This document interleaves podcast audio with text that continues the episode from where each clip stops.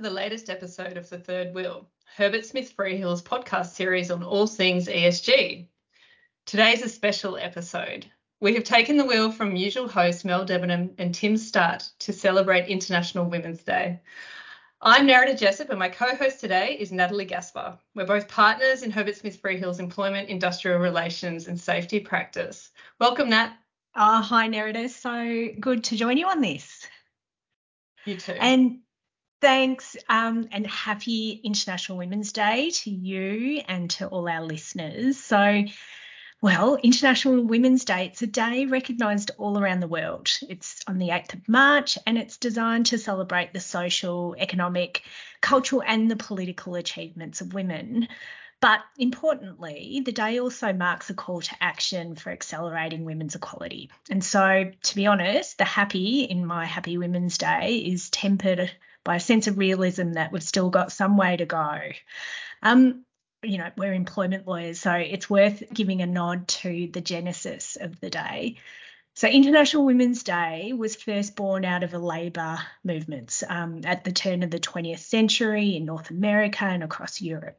And so, over the last 12 months, we've seen some really great and remarkable change in legal reform in our country, participation, equality, and that's translated to things such as an extension of paid family and domestic violence leave, expanded rights to access paid parental leave, strengthened equal pay laws, bolstered right for flexibility in the workplace, extended discrimination protections, and stronger laws, particularly with respect to the discrimination um, and eradication of sexual harassment in our workplaces. So, all good stuff and movement in the right direction, right?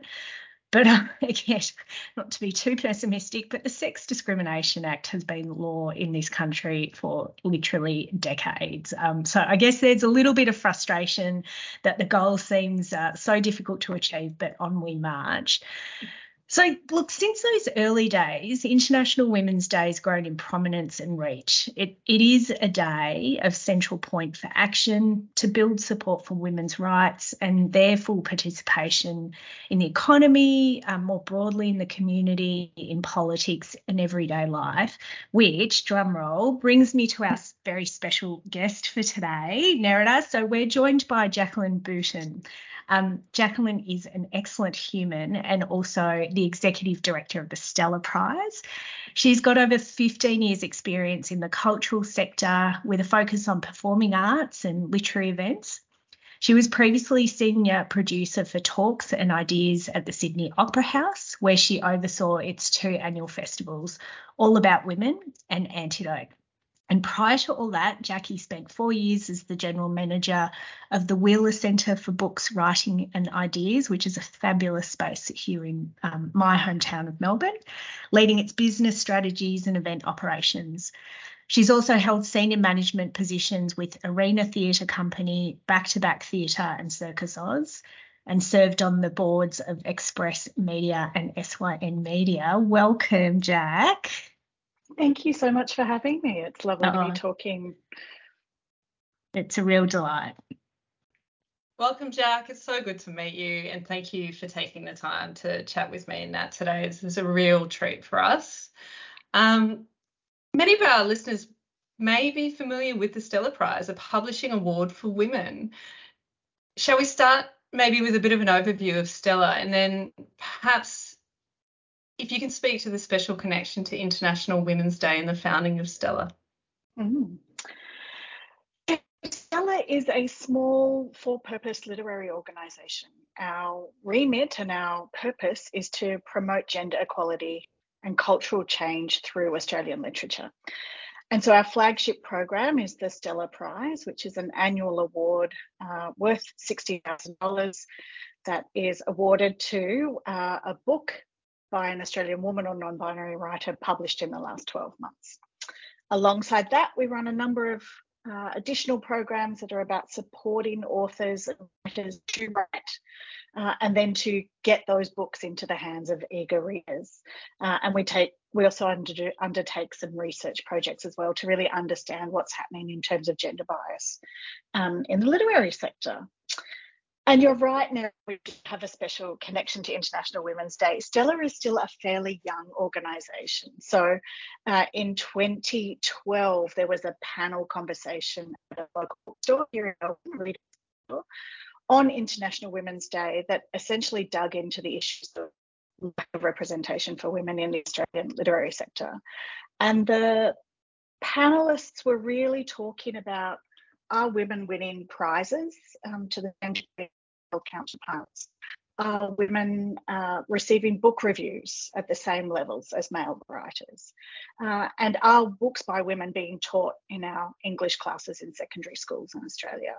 Um, which, unsurprisingly, the answer to that one was mostly no. And so that kind of assessment of the industry by a group of women working in the industry is what formed the kind of impetus for Stella it's it's funny to hear you say that Stella's only you can, you can't hear me see me listeners but I'm doing the only in inverted commas because it has just had such it seems to me as, a, as an author to have such a profound impact so quickly. It feels like it has been around for such a long time. And Jaclyn you and I met just the other day at an event that we hosted at Herbert Smith Freehills in conjunction with Stella and one of your fabulous uh, former winners of that prize, Professor Clare Wright, OAM.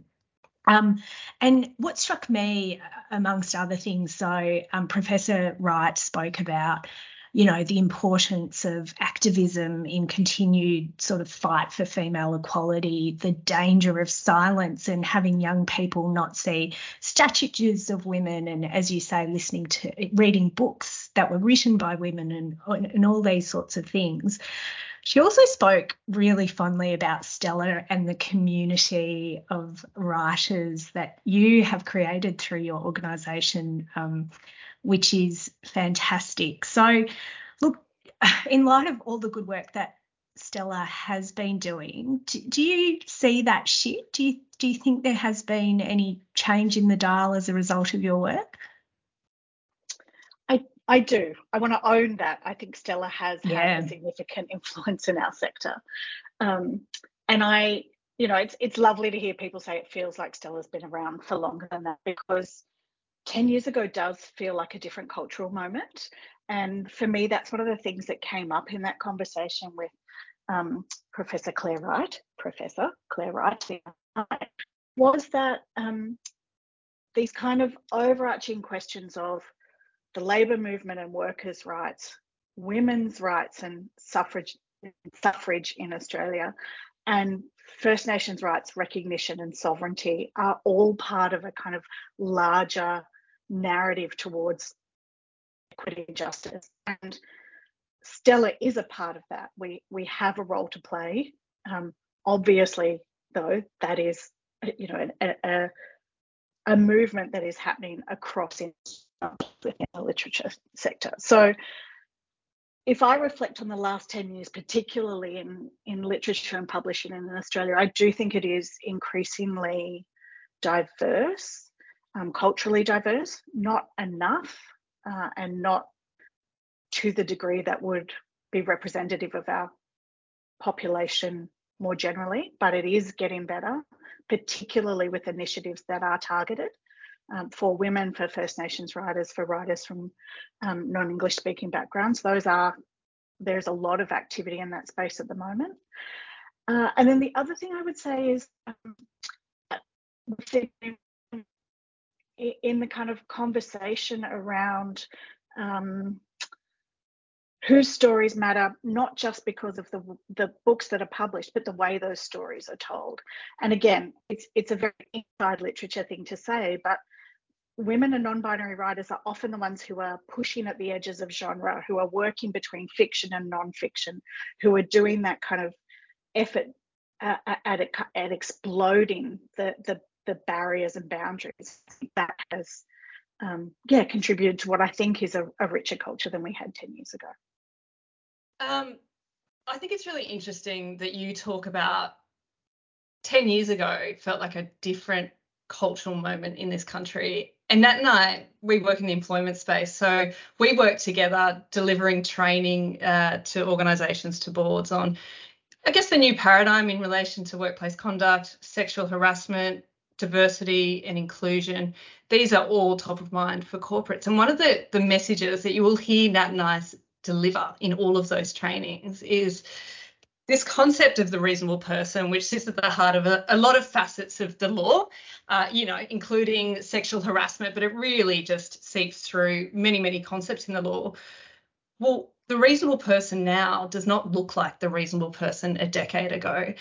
And that's wonderful. I think as lawyers, we we learn about this concept at law school, and and we all would have been taught. It's a bit of a it can it can create a bit of a lag in terms of change in terms of law reform if you want to change the law you actually have to change community norms you have to change social norms and that's why i think this work that you're doing is doing that it is actually driving cultural change and i feel like working in the legal space and being able to deliver that message for both nat and i as mums and as women uh, who've who've probably been at this for a while, it, it always feels really hopeful to be able to deliver that. I really I, I love that part of our job and I, I love having those discussions. So I did just want to tie in that connection between culture, the arts, and actually making change, you know, in the space um, to to make uh, women and non-binary people's lives safer, and and uh, increase participation at work. So I, I, think it's really a, a wonderful message, and I, I'm glad you raised it. One of the things I think is really wonderful about the Stella Prize is, you know, this this issue of the pay gap and and um, recognizing women's achievements in all parts of life, including economic participation. I've read that book sales for the winning author have been shown to jump by 200%, and that seems really telling. And I think you should be so proud of that. I'd like to think that it's changing Australians' reading habits and and perhaps that might change the understanding of voices which have traditionally been excluded. Um, I guess the question I wanted to ask you is in, in corporate and political life, there's been an ongoing debate about the impact of voluntary v mandatory requirements. We see a lot of that in the kind of political debates around targets and quotas. Um, obviously, recent law reforms, which Nat touched on, will force a shift in behaviour, but I think there's real power in uh, these these types of initiatives that encourage diversity as well. Do you have any thoughts on that debate? That that concept of you know should we be forcing these shifts or or initiatives like this just as powerful? Yeah, it's a it's a good one, and I um you know, I work for a targeted initiative and I drive targeted initiatives because experience has been without them, we're not seeing change. So uh, theoretically, I'm interested in the debate between what needs to be mandatory and what needs to be organic. Um, but but what I have seen is naturally, now I'm doing the air quotes, organically, we didn't see equality in the sector. But for now, this is the way been able to really drive that change. And to, to pick up on the, the point you made about book sales and the bigger question of cultural change, we are really proud to see Stella Prize winning authors receive significant book sales. Um, it is a for two reasons. One, it's a driver of income for authors, and authors are significantly. Uh, it's really hard to make a living as an author in Australia. They do not receive enough money for the incredible creative efforts that they make. But secondly, because reading is one of the um, ways in which Australians engage with arts and cultural life. You know, it, it's music that leads. People listen to music and then they read. People read widely, they read different things, but it's a huge um, undertaking. The kinds of books we read matter. Uh, what those stories are saying matter. And uh, I agree with you, Nerida. It goes hand in hand, and the kind of legislative change and the, the kind of hard work um, we see in terms of social cohesion and empathy. Books and stories have the ability to really drive it from that heart place as well. So that, those things go hand in glove. It's a really great answer. Uh, so I just wanted to pick on this up on this old trope. You know, you can't judge a book by its cover, but let's talk about it. What are you judging these books by? Who's going to win the prize? yeah, yeah, yeah. I'm sitting very tight-lipped. Um, so the first thing I should say is I don't personally judge the prize. We appoint a panel of judges each year who do that work, and they are experts in this field. They come with book um, reviewing and criticism backgrounds. They come as writers themselves, uh, and and they they work as a collective. There are five of them, um, that do that work together. What I do do is give them the criteria. And that criteria for Stella is that the work needs to be excellent, original, and engaging. Those are those are big statements, and, and there's a lot of room within those for the panel to interpret. That and and that's deliberate um, because the Stella Prize is open to works of fiction, non-fiction, and poetry all together what an excellent work of fiction versus an original non-fiction might be is you know there's a lot of um, nuance in all of that. And so what we're looking for is a, a judging panel who essentially calibrate. They come to a decision about what that means together uh, and then they do the very very hard work of selecting the 12 long list the six short list and then the one winner Nat, I'm going to flip to you because I think Jack has, has answered the next question for me.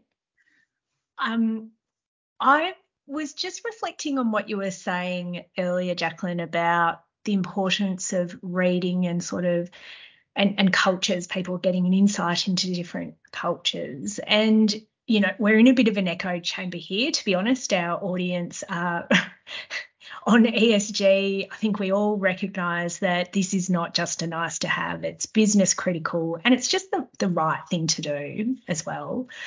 So, um, you know, I'm just interested in your perspectives on other aspects of diversity and intersectional discrimination and all these sorts of issues. Um, how, how do you think that all sits and, and with Stella in particular, I suppose? Yeah, and it's a it's a good one because we're very proud of what Stella has achieved. It's it's one of the ways in which the work we do outside of the prize is really critical. We run a series of writers residencies programs. They are they are literally about buying an, an author time and space to write a book. Um, and we know from the authors that we work with that different women have needs in that space. Some have childcare concerns. Some people need to be working on country for their story. Some have research needs that take them to different places. And so our work at Stella is to to say to the author, tell us what you need mm. to get and we will use all the mechanisms we have at our disposal to put you in that right environment. You lead, you tell us, and we'll support. And that's how I think you know meaningful change happens is let the people who who know what they need drive the question you know drive the decision about yeah uh, it's it's um such an important point i think and one that will hopefully resonate with um, our listeners and you know wearing their business hats that they're in as well um, and so, such amazing work that um, you and your organisation do for, for women and for literacy more generally in literature in this country. So, thank you as an avid reader and, as Nerida said, as a mum. Um, I, have got great faith that our country is in good hands with all these initiatives. Um, got to ask, um, my book club put this one in. Have you got a favourite book from over the years, or are you you're not allowed to say? Is that like favourite child? Yeah, I don't have children, but it does feel like the favourite children question to me. Um, if if I could very quickly talk to two favourites, um, I would say uh, the 2020 Stella Prize winning book was See What You Made Me Do by Jess Hill. Um, that is an exceptional work of, of journalistic investigation or investigative journalism. And and much as we were talking about before, that that book really puts the personal and the human experience of um, domestic violence at front and center. All around that book we have seen a movement for change in that space in australia. And i think you know per, that book is an example of a woman working right on the the key cultural issue and then seeing the change that happens around it. Um, it was also my first year as executive um, director when uh, Jess won, and it was during COVID, so it was just a, a very strange but special time. Um, then the second one I would say, of course, is the 2022 Prize winning book, um, Drop Bear by Evelyn Araluen. It's a collection of poetry and prose, um, and it does something really exceptional. It reflects on and speaks back to Australian literary canon since colonisation it is also a text that I believe will become part of a more inclusive and representative canon for the future. So yeah, it's it's for people who don't read poetry, I say pick it up. It's um, it's incredibly accessible. There's a lot of humor in it, um, but it's also it's telling important stories um, from that perspective. So yeah, there might be those in. So beautiful, and uh, I think a few of my friends and family will be getting books this year. Um, thank you so much for joining us today, uh, Jack. It's uh, so wonderful to get to have these really rich discussions, and we are grateful for you sharing your time with us. Happy International Women's Day. If we, to be quite honest, it's uh, two days post, but. Um, the Third Wheel tradition is to leave you with an interesting fact from the world of ESG. And so we will take this opportunity to direct you, our listeners, to the 12 books longlisted for the 2023 Stella Prize, visit stella.org.au. The winner, I believe, will be announced on 27 April. Mm-hmm. You will also find interviews with each of the authors and reviews of each book. What a wonderful way for each of us to celebrate International Women's Day by treating ourselves or someone special to a good book and support Australian women's literature. As ever, to our audience, thank you for listening and thank you so much, Jack, for your time today. It's been a real pleasure. Oh, thanks, thanks for having me. It's been great. In the spirit of reconciliation, Herbert Smith Freehills acknowledges the traditional custodians of country throughout Australia and their connections to land, sea, and community. We pay our respects to their elders past and present and extend that respect to all Aboriginal and Torres Strait Islander people today.